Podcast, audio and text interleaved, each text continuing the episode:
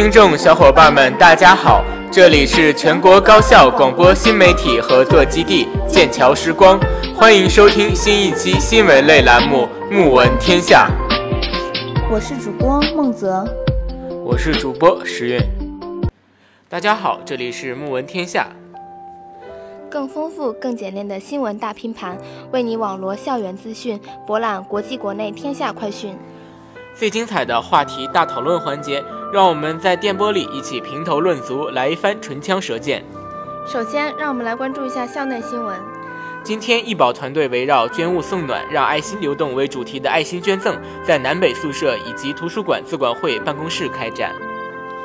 明天就是四六级考试了，小伙伴请带好身份证、准考证，还有耳机要装好电池哦。接下来，我们来看一下国内新闻。河南省教育厅、人社厅、编制办、财政厅四部门近日联合发出通知，要求河南省各地在核定的中小学教职工编制总额内，按照一个免费师范生至少安排两个岗位，选择的比例提供人才需求计划，确保免费师范毕业生到中小学校任教有编有岗。按照计划，在一定时限内最终未能签约的免费师范毕业生，其档案、户口等迁移。转至生源所在地，省级教育行政部门由各省级教育行政部门会同有关部门统筹安排到师资紧缺地区的中小学校任教。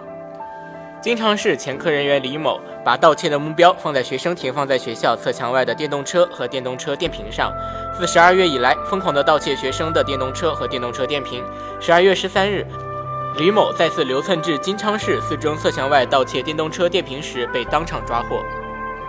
北京市解除空气重污染红色预警后的第一天，北师大二附中高二十班的学生回到语文课堂上，开始讨论冯友兰的人生的境界。语文老师兼班主任何洁在黑板上写下这篇名篇的标题，转身抛出一个问题：整篇文章都在讲哲学的任务。但为什么用人生的境界做题目呢？何洁个子不高，步伐利索，已习惯在办公室和教室之间疾走。因为雾霾，这位北京市语文特级教师刚刚经历了一场网络上的走红，起因是一篇雾霾停课期间写给我学生的话。当何洁敲下这封信的最后一个字时，没有想到他能在短时间内获得十万次以上的阅读量。坐落在兰州市东站小学附近小巷的几家小卖部真是生财有道。除了卖各类文具、小商品、小食品外，竟将明晃晃的手铐卖给小学生。前晚，一位家长拨打西部商报新闻热线八幺幺九零零，反映称，他的儿子用手铐铐住自己后，竟然从手腕上取不下来。他担心校门口附近小卖部给孩子们销售的手铐会影响孩子的身体健康。昨日上午，西部商报的记者。经过实地踏访后，立即联系工商部门，查处了两家小卖部，依法没收了三十多副手铐。现在我们把视线投向国际方面。据外媒十六日报道，美国纽约、新泽西、马里兰等十余个州这几天的气温持续升高。现在虽然已是冬天，却仿佛正值夏天。一些地区的最高气温甚至打破了过去百年的记录。美国国家气象中心数据显示，十二月十二日，俄亥俄、宾夕法尼亚、纽约、新泽西、缅因。南卡罗来纳、北卡罗来纳、西弗吉尼亚、康涅狄格、特拉华、弗尼吉亚等东部十余州有三十个气象监测地点的气温突破或达到了历来的最高纪录。上周六，纽约的天气开始变得暖和，纽约的街上随处可见穿短袖、T 恤、短裤与凉鞋的民众，还有人在网上贴了几个年轻人正在曼哈顿公园里做日光浴的照片。澳大利亚悉尼大学研究团队利用空中激光雷达扫描，结合透地雷达技术，探测出柬埔寨吴哥窟地下有一座长一千五百米、宽六百米的螺旋状建筑以及八座巨塔。考古学家认为，这一发现反映出吴哥窟结构比人们以往想象的更复杂。报道称，这些地下建筑群位于吴哥窟主体南部，八座塔则在西部的护城河闸门附近，由砂岩及红土建造。领导研究团队的专家猜测，螺旋状建筑可能是提供牲畜做祭品或食用的园地，因为螺旋形状有宗教意义。据韩媒报道，位于韩国光州市的国立亚洲文化殿堂已于十一月二十五日正式对外开放。这是文化殿堂自开工建设后时隔八年终于投入使用。该殿堂具备多个文化展示、体验和研究空间，有望成为亚洲文化交流的枢纽。文化殿堂占地面积达十三点四八一五万平方米，建筑规模创下亚洲之最。殿堂内部主要设施全部建在地下，并在屋顶打造屋顶花园。文化殿堂由五栋建筑组成，分别是文化新戏院、文化创造院、亚洲艺术剧场、民主和平交流院、儿童文化院等。据外媒报道，根据此前的考古资料显示，英国英格兰威尔特郡的著名古迹巨石阵已有四千九百年的历史。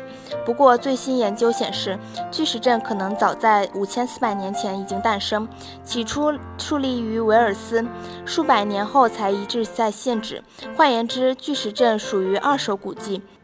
报道称，专家此前相信巨石阵的侵蚀来自两百二十五公里外的彭布罗克郡普雷塞利山。不过，伦敦大学学院晚期史前英国史教授皮尔逊领导研究小组，在研究普雷塞利尔山以北维尔斯境内卡恩法多格等两处的侵蚀后发现，无论大小还是形状，均与巨石内的石一样。旁边还有当年用剩的石料。接下来就是我们的话题大讨论环节。孟泽，你也老大不小的了，现在有没有在谈恋爱呢？你这话说的呀，这么八卦！我现在可是黄金单身狗一只，怎么了？难道你现在谈恋爱了？恭喜恭喜啊！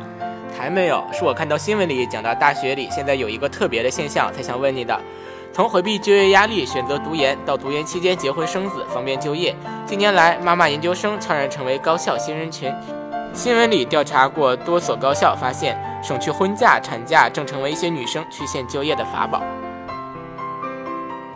所以今天的话题就是：妈妈研究生更有助于职业发展吗？是否会影响学位含金量呢？你赞同这种做法吗？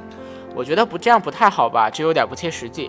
未来的规划随时都有可能变动，一个大学生太早就结婚生子，还要忙着油盐酱醋带孩子等等，未免对将来就业之类的可能会有一些麻烦。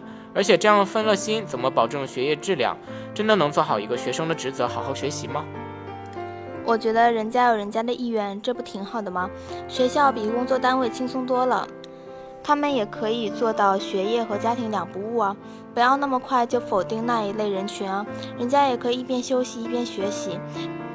比如社会上还有很多已经成家的人还在深造进修啊，这不是一样的吗？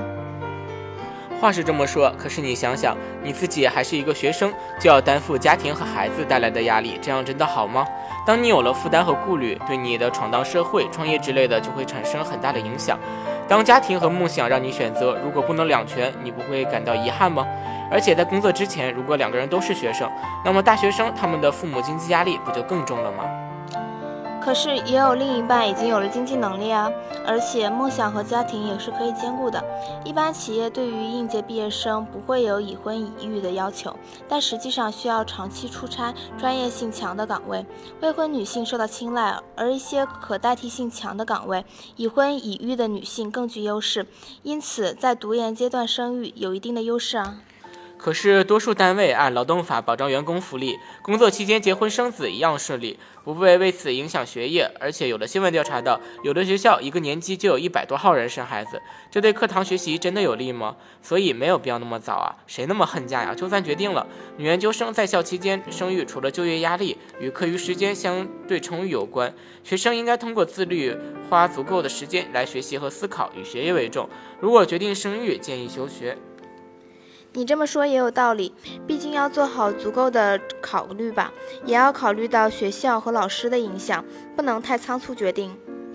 对啊，而且作为新时代的独立女性，我觉得女大学生还是要自力更生，丰衣足食了。面包会有的，爱情也会有的，人生的每一步都非常重要，要一步一步的选择自己的方向，做到不后悔、不遗憾。听众小伙伴们，如果对我们的话题讨论感兴趣的话，不妨关注我们的微博账号“剑桥时光”，一起来参与我们的互动讨论吧。本学期的木闻天下到这里就和大家告一段落了，我们下学期再见。